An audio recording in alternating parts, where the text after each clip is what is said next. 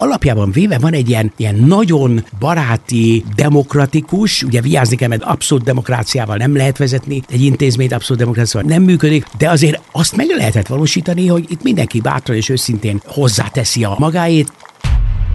Együttműködés. Csapatmunka. És egy titkos formula. Mi ezt a titkos formulát kutatjuk veled. Veled. Veled.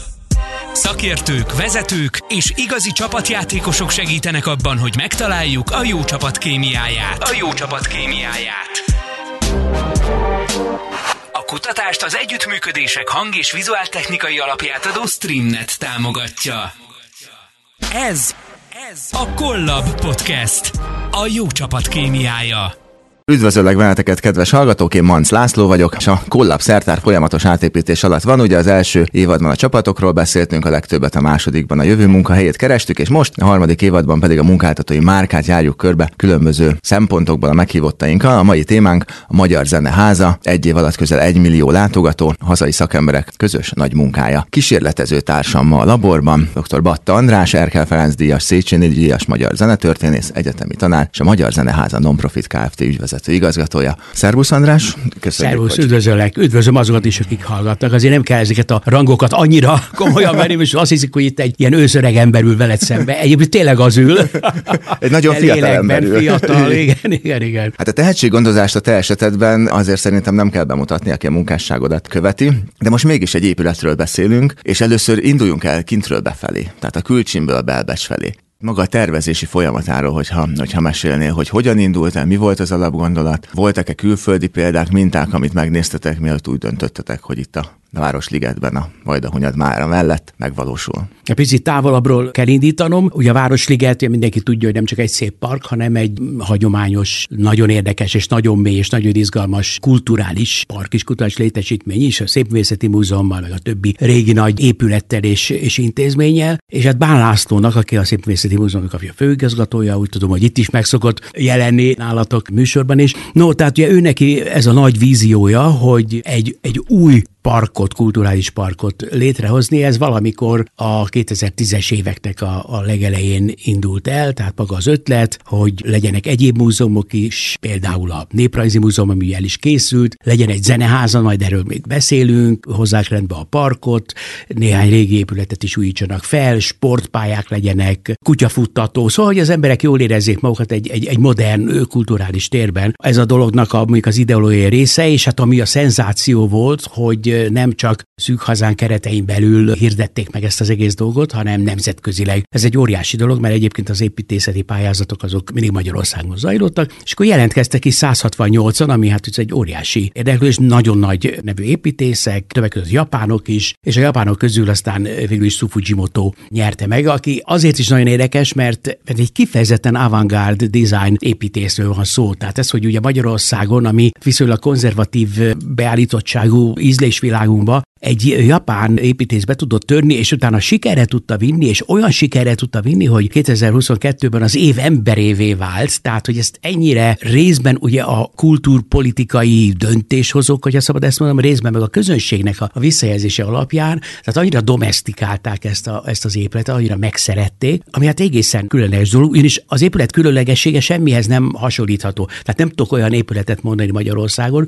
még a modernek között sem, amelynek ilyen érdekes különleges megoldásai vannak, ugye, hogy üvegfal az egész épület. Tehát rengeteg kérdés merült fel az első perctől kezdve, hogy ez majd hogy fog működni, meg hogy mennyi lesz funkcionális, mert ugye a Fujimoto ahhoz volt szokva, hogy a, nem tudom én, a londoni Hyde Parkban fölépít egy ilyen kis pavilont, és aztán azt lebontják, tehát a pavilon az beilleszkedik a környezetbe, de tulajdonképpen nem használják semmi, olyan, egy szobor. Tehát az épületenek a nagy része az, az ilyenfajta design világot testesít meg. Nagyon érdekes és nagyon eredeti. És ez az érdekes, amit mondasz most, igen. bocsáss meg, hogy félszakítalak, csak hogy pont, hogyha van egy olyan építész, aki pavilonokat épít, egy egészen furcsa, Magyarországon különösen egészen furcsa világban gondolkodik ő, hogy épületeket tervez, hogy mi győzött meg benneteket mégis? Magában a bizottságban, a döntőbizottságban én nem voltam benne, de hát nagyon sokat hallottam róla, hogy mi minden zajlott ott. Ott elsősorban azt gondolom, hogy az volt a győztes, hogy ez annyira bele simul a, a természetbe, bele simul a parkba. És most is állandóan járok, és szinte minden este ott vagyok, mindenféle műsorok vannak, majd nyilván erről is beszélgetünk. És akkor az ember a Dozsa Györgyűt felől jön, és egy ideig nem is látja, hogy ott van egy épület. És minél közelebb megyünk az épülethez, annál nagyobbnak és monumentálisabbnak, és annál, annál vonzóbbnak és érdekesebbnek tűnik. Tehát, hogy, hogy azt hiszem, hogy itt a természete való kapcsolat, aminek ugye voltak bizonyos negatív felhangjai is még a, nem is az építkezés, hanem magának a terv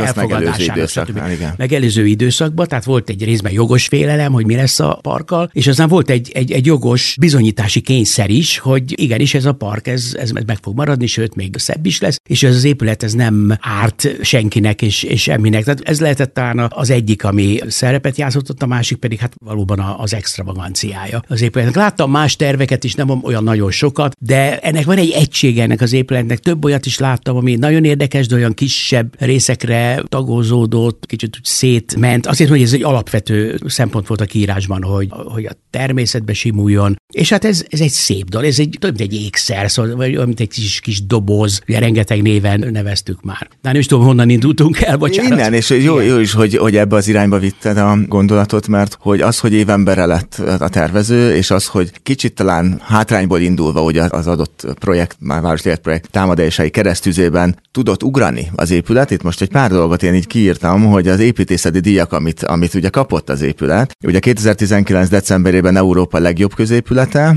aztán az International Property Awards-on a legjobb nemzetközi középület díját is elnyerte, az egyik legrangosabb nemzetközi ingatlan szakmai versenyen, aztán az amerikai Music Cities Awards-on 2020 őszén megkapta a világ legjobb zenei célú ingatlan fejlesztése díját, majd 22-ben a zsűri fődíját az ingatlan szakmai Oscaron, ez a MIPI Man, ha jól Igen. mondom, és nemrég pedig ugye a 13.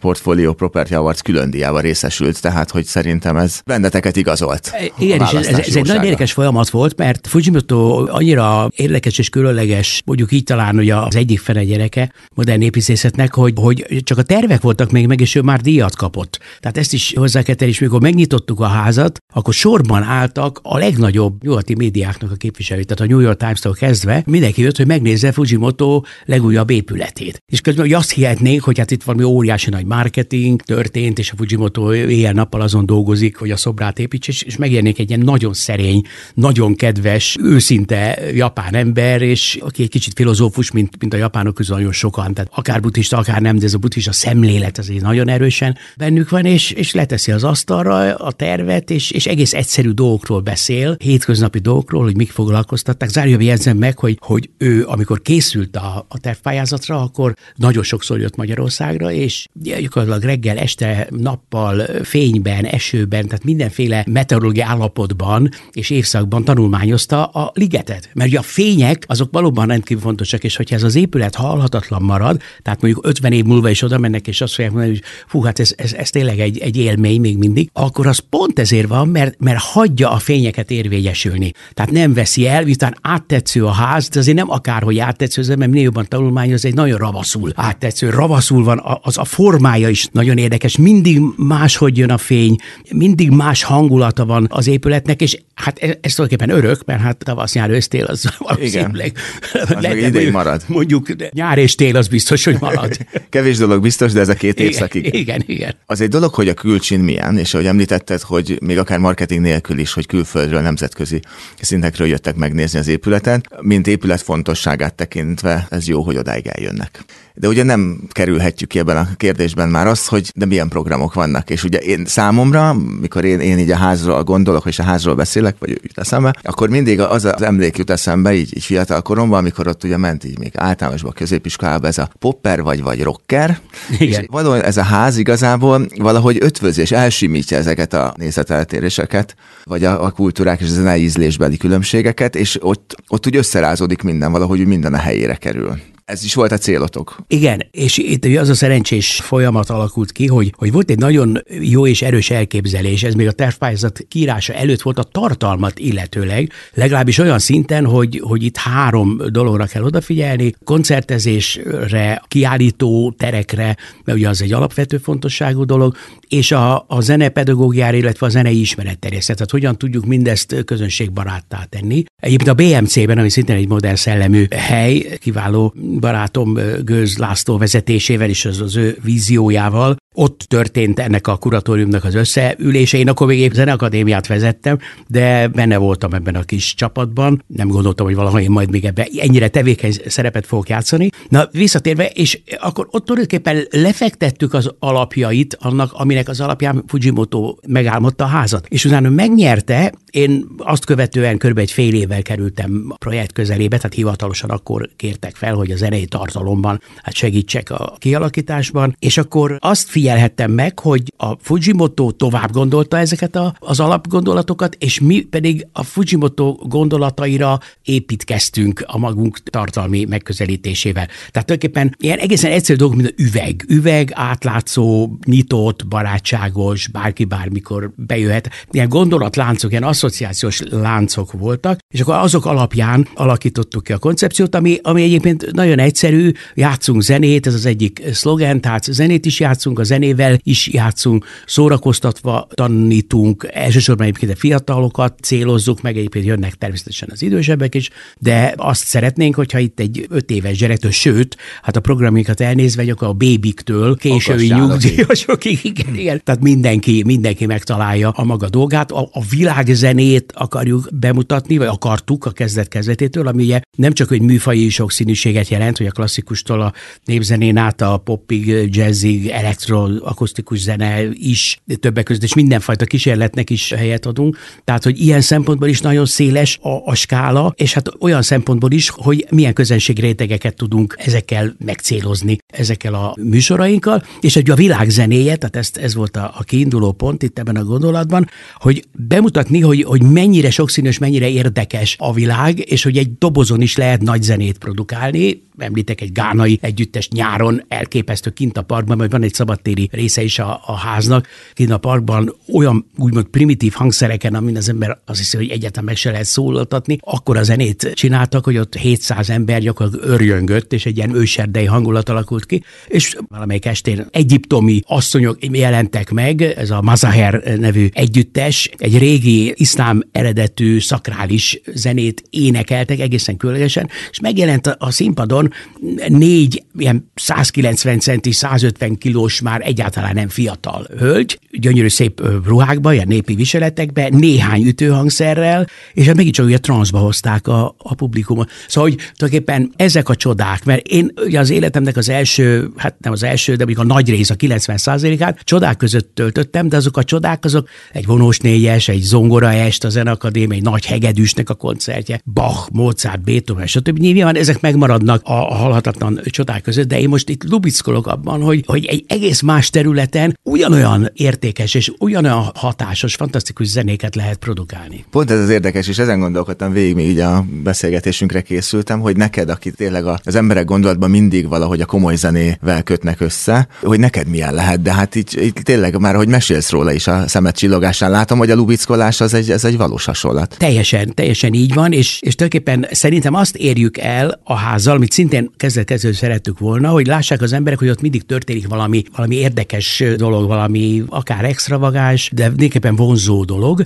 és hogy érjük el azt, hogyha nem nézik meg a programot, még kicsit naiv a dolog, tudom, de hogyha nem nézik meg, csak kimennek a zeneházba, akkor is biztosak lehetnek, hogy valami komoly élmény éri őket, és, és tulajdonképpen szórakozni fognak, nem csak azért, mert van ott étterem, meg, meg lehet inni egy sört, meg egy kávét, stb., hanem hogy az egész, ott tényleg valami, valami zajlik mindig. Nem beszél a kiállításokról, amik hát szinte állandóan nyitva vannak, és ez bejön, mert behúz különböző közönségeket, akik akár egymással szóba sem álltak korábban, mert aki a zeneakadémiára megy, az nem hallgat egyiptomi iszlám, nem biztos, hogy hallgat, és aki jazz klubba megy, az, az nem biztos, hogy elektroakusztikus zenét fog hallgatni a hangdómunkba, és így tovább. Tehát, hogy ezek az emberek, ezek, ezek úgy elkezdenek összefolyni a zeneházába. Ez még egyelőre csak egy ilyen kis csermely. kémiai változás, csermely, de hát ott vannak, ott vannak közösség, és, és hát el kell, hogy mondjam, majdnem minden programunk teltházas. Jó, hogy kicsik is vagyunk, tehát nekünk nem kell 1500 főt leültetnünk a nagy termünkben, ami 300 fős, a kicsi az 100 fős, de azért ebben nem sokszor fölmerült régen a kérdés, hogy azért ki fogod a kisétálni, még a kocsival nem, nem nagyon lehet megközelíteni, mert nem szabad behajtani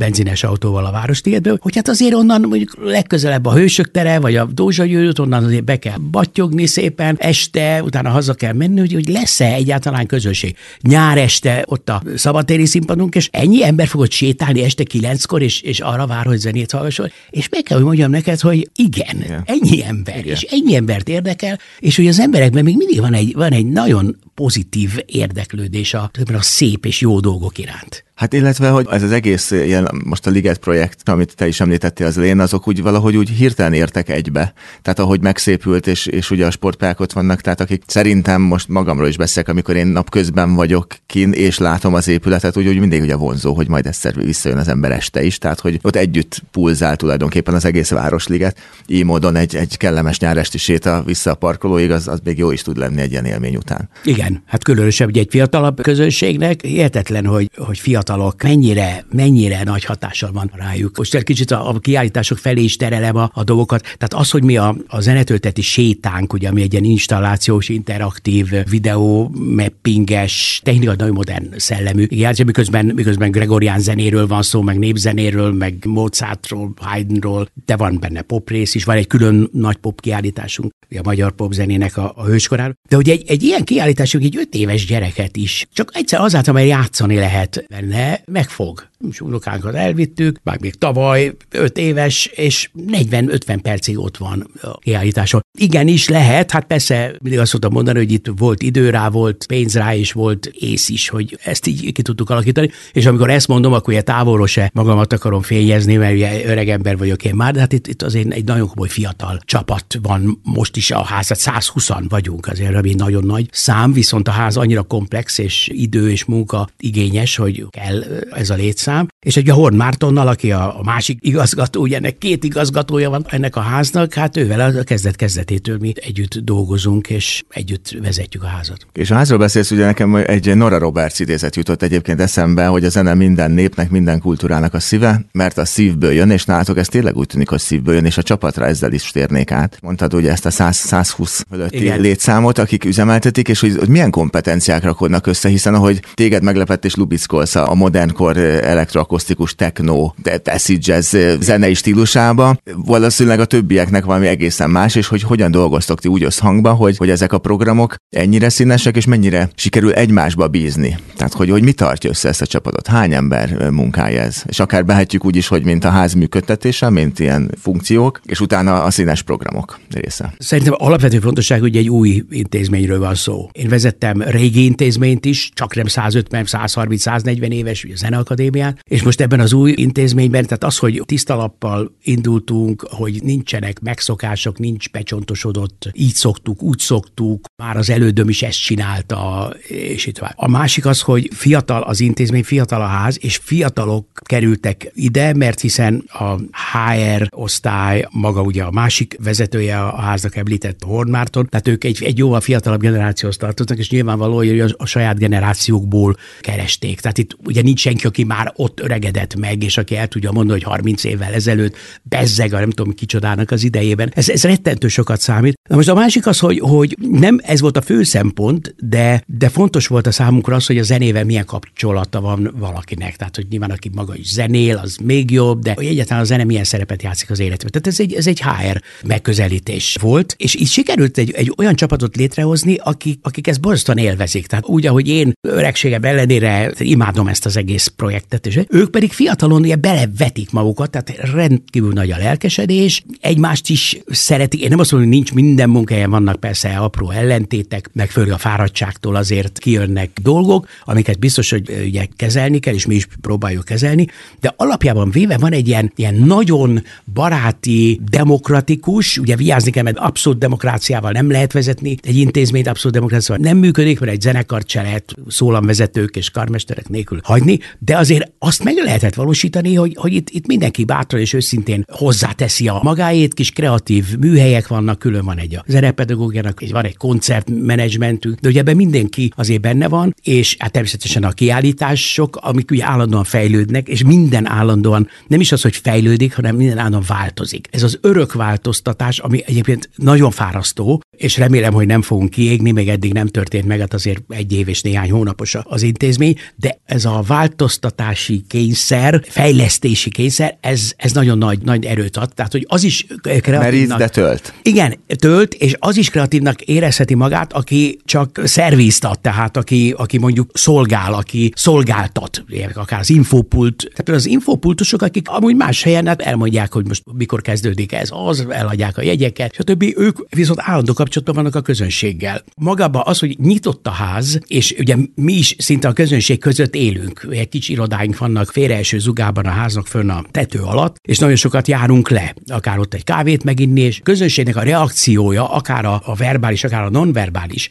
reakciója a közönségnek, az nagyon erősen befolyásol bennünket. Tehát, hogy az, a, a visszajelzéseket is árna nézzük. Na, tehát vissza, hát ez lehet a titok, a, igazából, igen, ami miatt jó. Absz- abszolút, tehát a kreativitás, hogy az infopultnál is kreatívak az emberek, mert ők elmondják aztán nekünk az értekezzen, és megbeszéljük, hogy akkor most hogyan, kik hogyan jöttek, külföldiek hogy reagáltak, akik Békés Csabáról vagy Zombathelyről jöttek fel, azok hogy, hogy reagálnak, a Budapestek, és megpróbáljuk ezt így csinálni, és tulajdonképpen a, ami a legegyszerűbb, örülnék, hogy ez tényleg tőlem jött volna, de én ezt mindig az első perctől mondtam, hogy mosolyogni kell, köszönni kell, és szeretni kell azokat az embereket, és örülni kell, hogy kijönnek. Tehát ugye nem ők tesznek nekünk szívességet, nem mi teszünk nekik Igen, szívességet, hanem fordítva. Tehát nekünk, nekünk őket, mint vendégeket, vendégként kell fogadni, és hál' Istennek ez, ez, ez a csapatban megvan ez a szemlélet. Hát eszembe jutott, hogy, és megerősítve azt, amit mondtál, hogy, hogy egyrészt mivel nekik szolgáltattok, most, hogy ilyen csúnyán mondjam, az ő, ő véleményük a legfontosabb, és hogy mennyire kevesen teszik meg cégek azt, hogy az ügyfelek véleményét, visszajelzéseit beépítik a mindennapokba. És akár mennyire zsúfolt és pörgős, de hogy ezt, ezt megteszitek. Igen, ez én is azt gondolom, hogy ez egy alapvető dolog, és hát ugye törekszünk, tehát nyilván nem, ha nem mindig sikerül, de, de általában sikerül. Tehát a visszajelzések azok ilyen szempontból nagyon, nagyon pozitív, meg, meg nagy türelem kell hozzá, mert ugye a, a látogatók is sokszor fárasztóak tudnak lenni, megmondom egész őszintén, és a, a művészek, akik ugye föllép szerepnek este, ők sem mindig a, a legegyszerűbbek. De a koncertek hangulata azért is olyan jó, mert olyan a csapat, hogy ők már eleve egy olyan hangulatba hozzák a művészt, tehát aki belép oda a házba, akkor mosokba fogadják, elkísérik, személyes ilyen bekészítések vannak. Ez nagyon érdekes, mert például ugye én a komoly zene világából jövök, ott nem volt divat az, hogy, hogy a művésznek az öltözőjében, nem tudom én, vacsorát viszünk, és, és egyéb dolog, de bejön, leadja a koncertet. Két.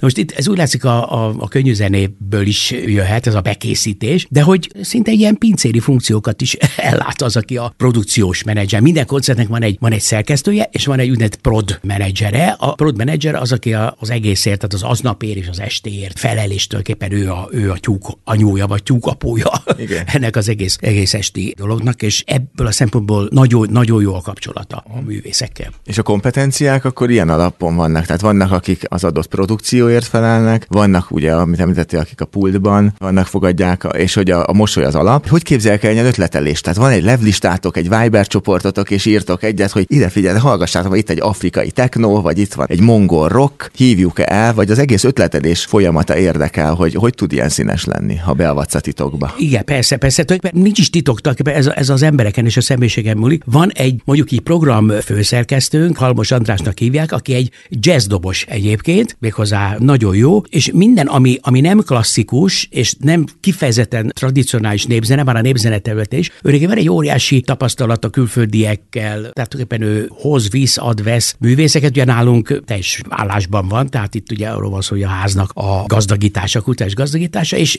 Bosztó eredeti jó az ízlése, de most ez az ízlés dolog, ez, ez is nagyon, nagyon fontos. Tehát ugye van a főszerkesztő, neki vannak ötletei, de bárki más is hozhat ötletet. Akkor van egy népzene, egy fiatal és rendkívül tehetséges Salamos Somának hívják, aki a, a népzenei részt vezeti, sőt, tehát ő maga az egyetlen ezen a területen, aki nagyon jó népzenész, és nagyon jó népzene kutató is, mert ugye az is egy nagyon nagy terület, tehát ő elméletben, gyakorlatban még jár gyűjteni Moldvába, ide-oda-oda, elő is tudja adni, és nagyon érdekes dolgokat tesz egymás mellé. Most mondok egy ötletet, ami szintén az alapkoncepciónkhoz tartozik, hogy mi ugye szeretnénk itt egymáshoz közel hozni különböző stílusokat, területeket, és ennek egy példája volt, virág vasárnap este Zsoltárok, tehát a, a zsoltározás a népi kultúrában, a zsidó kultúrában, tehát jött a zsinagóga kántora, a zsoltárok feldolgozása, Grillus Dánielé, Sebesér Mártával, Genfi zsoltárok, tehát a református protestáns zsoltároknak az éneklése, és ebből kijött egy ilyen másfél órás hangszőnyek tulajdonképpen. Tehát elkezdődött az első zsoltár, és nem is kellett konferálni, hanem az egésznek volt egy nagyon érdekes íve, és rengeteg mindent elmondott erről a kultúra, a zsoltár egy ősi dolog, és gyakorlatilag maga a zsoltározás, tehát ez a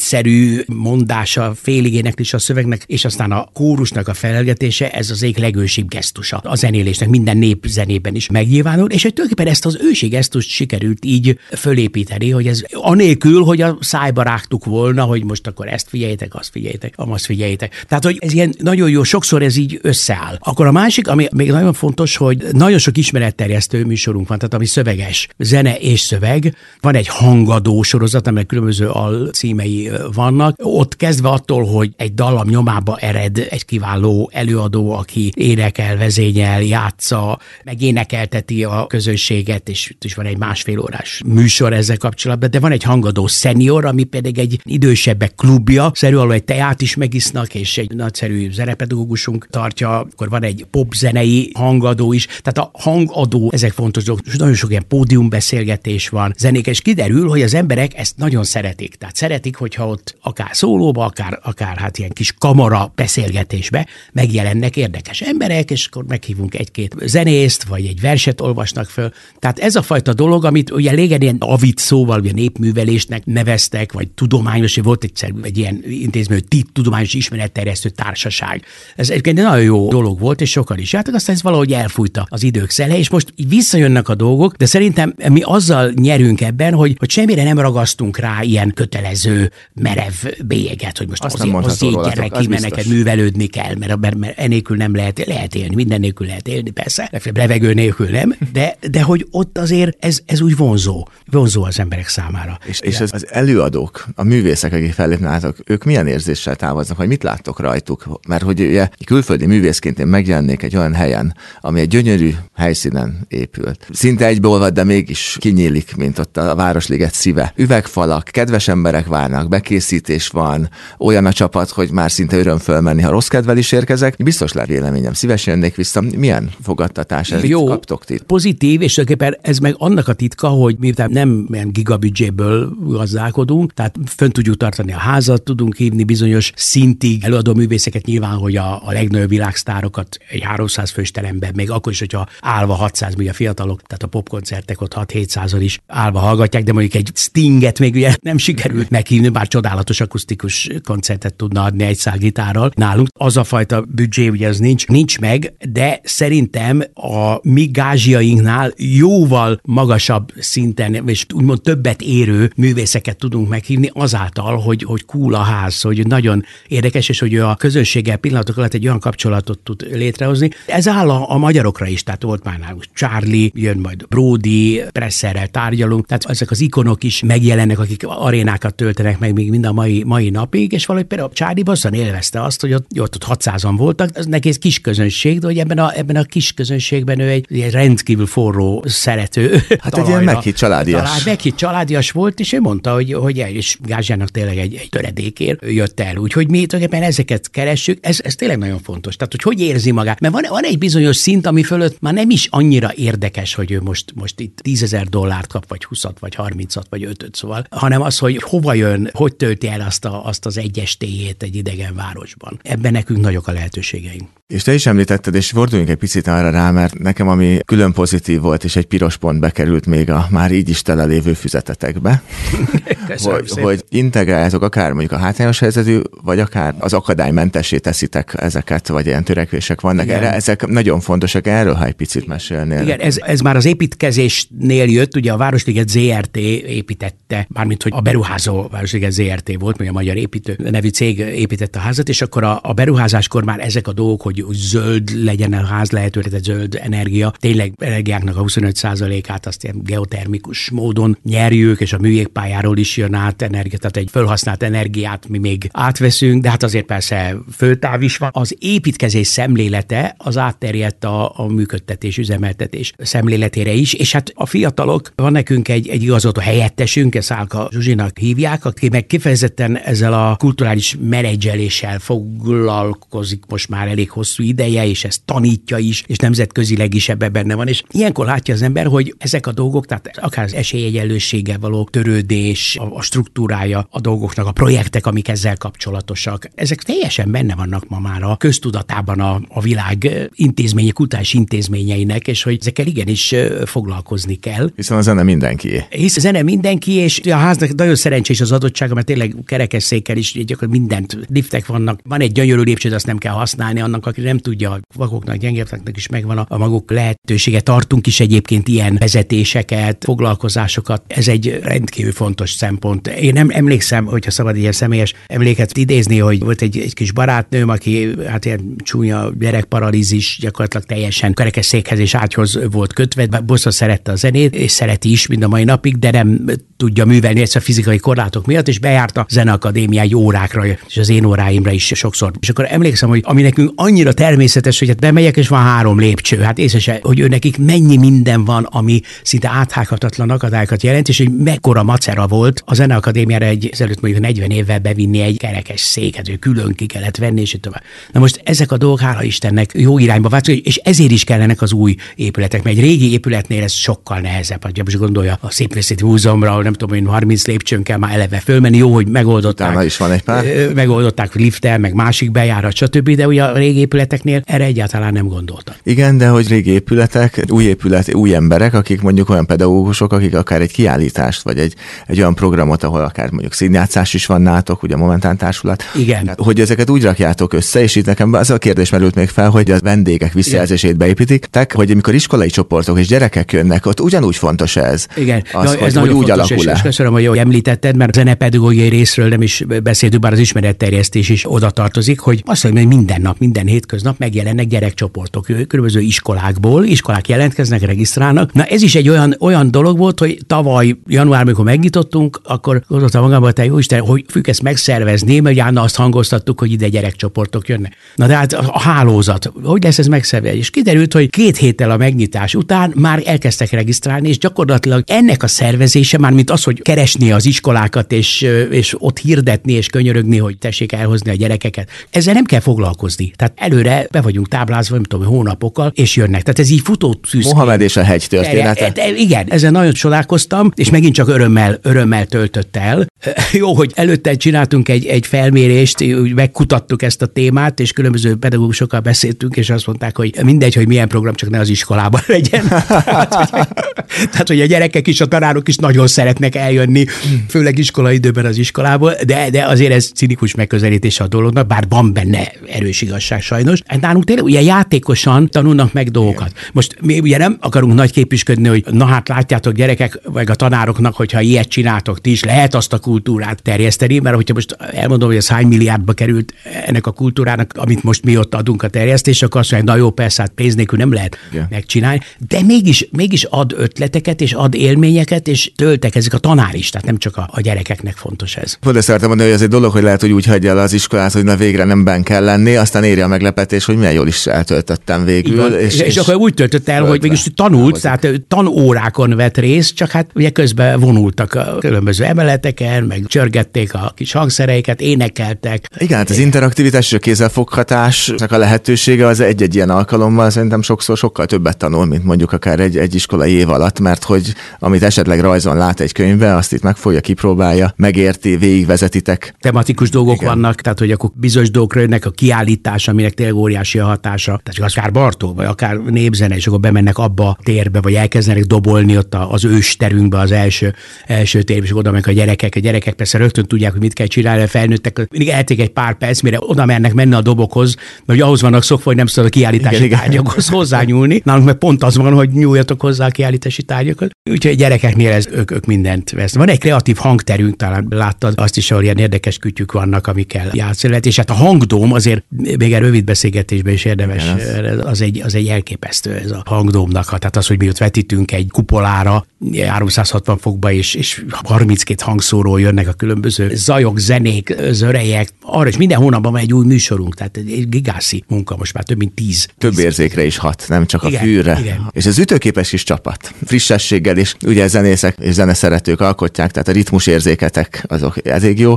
Milyen ütemekre készülhetnek 2023-ban látogatók? Miket terveztek? Rengeteg dolog van. Két dolgot emelnék ki. Az egyik nagy highlight az július elején lesz, tizedike körül, egy latin-amerikai fesztivál. Ebből egy sorozatot szeretnénk csinálni, távoli kultúrák közelről. Ez a szépen, és ez, ez egy olyan hétvége lesz, péntektől vasárnap estig, amikor kifejezetten latin-amerikai dolgok lesznek. Egyébként a szabatéri színpadunkra fölhívom a figyelmet, mert a zöme a, a műsorainknak ott ingyen is látogatható egyébként. Lesznek olyanok, amik nem, de, de azok olyan jellegűek, amik hát inkább zártabb közösséget feltételeznek, de egyébként lehet jönni nyár este, majdnem minden nap játszunk. Az is érdekes, de Székesfehérvár lesz a vendégünk május végén, vagy június elején, ami azért fontos, mert egy-egy, egy-egy magyar várost szeretnénk meghívni, most már ez a harmadik volt Debrecen, Veszprém, most a Székesfehérvár, és akkor hozzák a, a maguk érdekes együtteseit és, és, és kultúráit. Lesznek nagyon érdekes, komoly, klasszikus zenei dolgok, például itt van egy csoda, csoda csellistánk, aki tényleg világhírű, szóval nem csak Magyarországon világhírű, hanem valóban a Várdai István. Lesznek egy kurátori hétvége. Ez is érdekes, hogy bizonyos hétvégéket odaadunk egy-egy nagy egyéniségnek, és akkor azt mondjuk, hogy akkor te vagy ennek a szerkesztője ennek a hétvége, és akkor azt hívsz, akit, akit akarsz, vagy akit te fontosnak. Nem is az a lényeg, hogy most te játsz, mert úgyis játszol eleget, de azért örülünk, ha te is játszol, megnyilvánulsz művészként is, de hogy hozd azokat, akiket szeretsz, és énekel. És most a Várdai Istvánja májusban lesz ez a, ez a hétvége, hozza a növendéket, a mesterkurzust tart, azt az tehetséggondozó alapítványa van, azokat a fiatalokat. Fiatalok, ez egyébként kulcs szó, tehát talán említetted korábban, hogy a tehetségekkel foglalkoztam, egész életemet tulajdonképpen ilyen fiatal zsenik körébe töltöttem, vagy tehetségek körébe töltöttem, és hát ez, ez bosztó fontos. Nekem is, de nem csak nekem, hanem mindenkinek. Tehát mi, mi, mi a, a fiataloknak is egy, azt hiszem, hogy egy elég komoly fórum vagyunk. Fiatalok és lelkükben fiatalok, mindenkinek. Hát igen, azt gondolom, hogy aki eddig nem tudta volna, ez a beszélgetés után biztos rájött, hogy azért zeneháza, mert ott lakik tényleg a zene. Ezt is mondjuk. Igen, igen. Meg a zene mindenki, bocsáss meg, hogy még egy, egy barátom, a Kodály intézetnek a vezetője mondta, hogy figyelj, András, lehet, hogy, hogy a Kodálynak ez a mondás, hogy legyen a zene mindenki, amit, amit egyébként nem sikerült maradéktalanul azóta se megvalósítani, nálatok a zeneházába fog megvalósulni. Igen. És valahol mégiscsak így van. Igen, és ezért a hallgatókat is arra buzdítom, hogy menjenek el hozzátok, ha nem is háztűz, hanem házhang, nem is nézőbe, hanem hallóba és érzőbe, és kívánok nektek további sikereket, és ugyanilyen szenvedéllyel tegyétek színessé a Városliget és környékét, hogy az országból, vagy a világból minél többen menjenek el hozzátok. Köszönöm szépen a meghívást mindannyiunk nevében. Köszönöm szépen, hogy itt voltál velünk. Ennyi volt a Collab Podcast, de mi nem állunk rá, bár a kémcsövek eszközök már elmosva sorakoznak, de hamarosan újra begyújtjuk a bunzenégőt, rotyognak majd a desztilláló lombikok, hogy legközelebb új vendéggel vegyük birtokba a kollebet, és együtt keressük meg vele a jó csapat kémiáját. A következő epizód is nagy duranásnak ígérkezik, de ígérjük nem esik bántódása senkinek. Iratkozzatok fel a csatornára, hogy ne maradjatok le a többi szakkör foglalkozásunkról sem. Találkozunk legközelebb a Spotin, Google vagy Apple Podcast lejátszóban, vagy ott, ahol te szeretnéd. Hallgass ránk! Már a vége a kutatásnak, de vannak még részeink, ahol veled együtt keressük, hogy mitől válik jóvá egy csapat. Találkozzunk ott is, ott is, ott is.